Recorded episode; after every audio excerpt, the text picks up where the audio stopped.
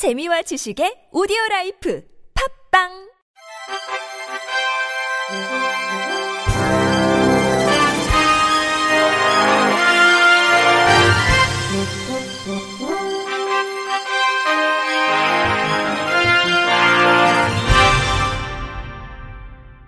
청취자 여러분 안녕하십니까? 6월 1일 수요일 KBRC 뉴스입니다.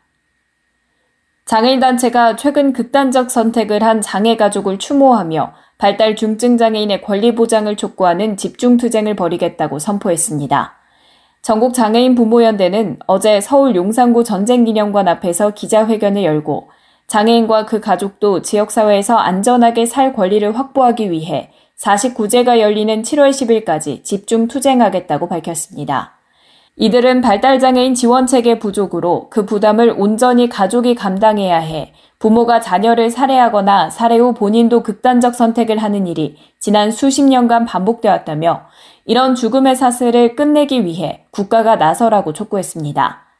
단체는 투쟁 기간 매주 화요일 오전 11시 용산 대통령 집무실 앞에서 기자회견을 열고 발달장애인 24시간 활동 지원 체계 구축, 발달장애인 생애 주기별 종합대책 수립, 발달장애인법 및 장애아동 복지지원법 개정 등을 요구할 예정입니다. 보건복지부는 그제 서울 Four Points by Sheraton 서울역 세미나실에서 제6차 장애인 정책 종합계획 수립을 위한 실무 추진단 첫 기획회의를 열었습니다.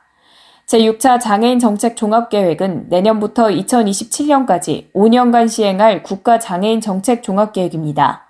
복지부는 장애인 복지법에 따라 5년마다 장애인 정책 종합계획을 마련하고 있으며 2018년부터 추진한 제5차 종합계획은 올해 종료됩니다. 제6차 종합계획 수립 실무 추진단은 장애인 관련 전문가와 복지부 등 관계부처 국장급 공무원들이 참여한 가운데 복지, 교육, 문화, 경제 등 사회 각 영역의 장애인 정책 과제를 발굴할 예정입니다. 추진단은 복지 서비스, 주거 자립 지원, 건강 보육 교육, 소득 고용, 디지털 미디어, 체육, 문화, 예술, 이동 편의 안전, 권익 증진 등 10개 실무 분과와 각 분과를 조율하는 총괄위원회로 구성됐습니다. 추진단은 매월 정례 수시 회의를 진행해 6차 종합계획안을 마련하고 오는 11월 정책 토론회를 거쳐 장애인 정책조정위원회 심의로 계획을 최종적으로 확정할 계획입니다. 국민의힘 김혜지 의원이 시각장애 선거인의 알 권리를 보다 강하게 보장하기 위해 공직선거법 일부 개정안을 대표 발의했다고 밝혔습니다. 현행법상 공직선거법은 대통령 선거, 지역구 국회의원 선거 및 지방자치단체장 선거의 후보자는 시각장애인을 위해 점자형 선거 공보를 작성 제출해야 합니다. 다만 책자형 선거 공보에 그 내용이 음성 점자 등으로 출력되는 인쇄물 접근성 바코드를 표시하는 것으로 대신할 수 있어 제작자들의 편의에 따라 음성 점자 출력의 인쇄물 접근성 바코드 제작으로 대체될 우려가 큰 상황입니다. 또 선거 공보의 내용을 음성 점자 등으로 출력되는 디지털 파일로 전환한 저장 매체를 선거관리위원회에 제출할 경우 이를 선거 공보와 함께 발송하도록 하고 있지만 임의 사항인데다 후보자마다 제출하는 디지털 파일 형태가 다양해 오히려 시각장애 선거인의 불편을 야기한다는 비판이 제기되고 있습니다. 이에 개정안은 점자형 선거 공보와 음성 점자 등으로 출력되는 디지털 파일로 전환한 저장 매체 제출을 모두 의무화하고 음성 점자 출력의 인쇄물 접근성 바코드 표시로 대체할 수 있는 내용을 삭제토록 해 시각장애 선거인의 알 권리를 한층 강화하는 내용을 담고 있습니다. 김 의원은 선거 공보에 대한 정보 접근권은 장애인 유권자가 참정권을 행사하기 위해 가장 우선적으로 보장되어야 하는 기본 권리라며 이번 개정안을 통해 시각장애인 유권자의 선거 공보에 대한 정보 접근성을 확보함으로써 참정권 행사에 도움이 되길 바란다고 취지를 설명했습니다.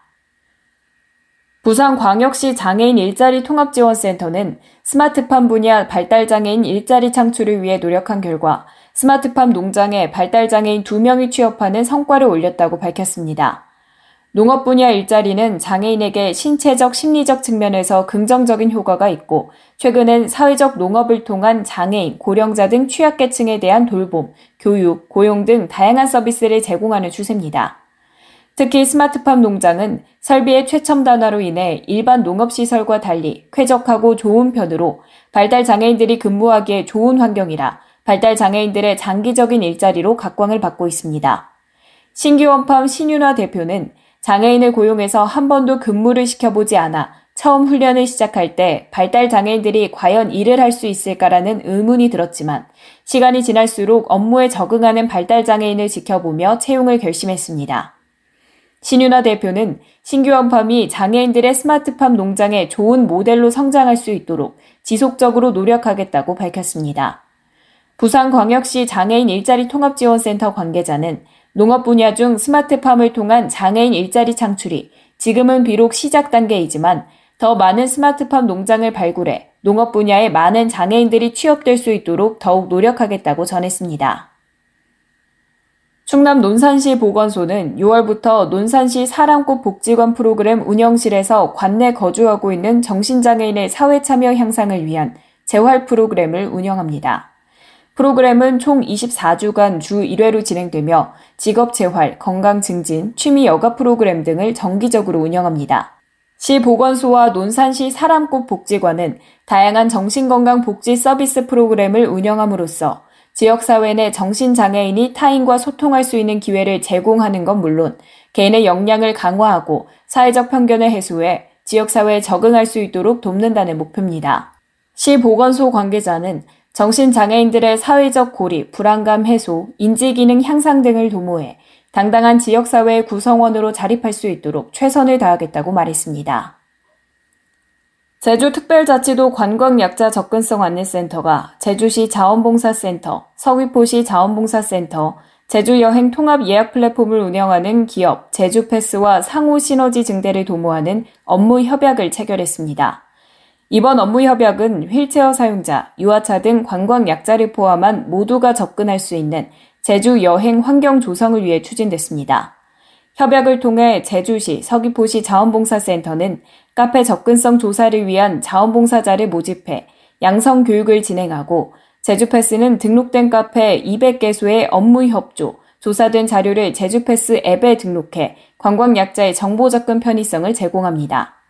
또 관광약자 접근성 안내센터는 접근성 조사를 위한 체크리스트를 개발해 교육 지원과 협약기관과의 소통을 담당하며 전체적인 사업을 조율할 예정입니다.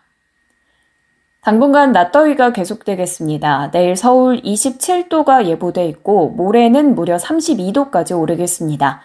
전국의 하늘 오늘 맑았는데 내일도 쾌청한 하늘 속에 볕이 강하게 내리쬐겠습니다. 전국의 자외선 지수 매우 높은 수준 예상되고요.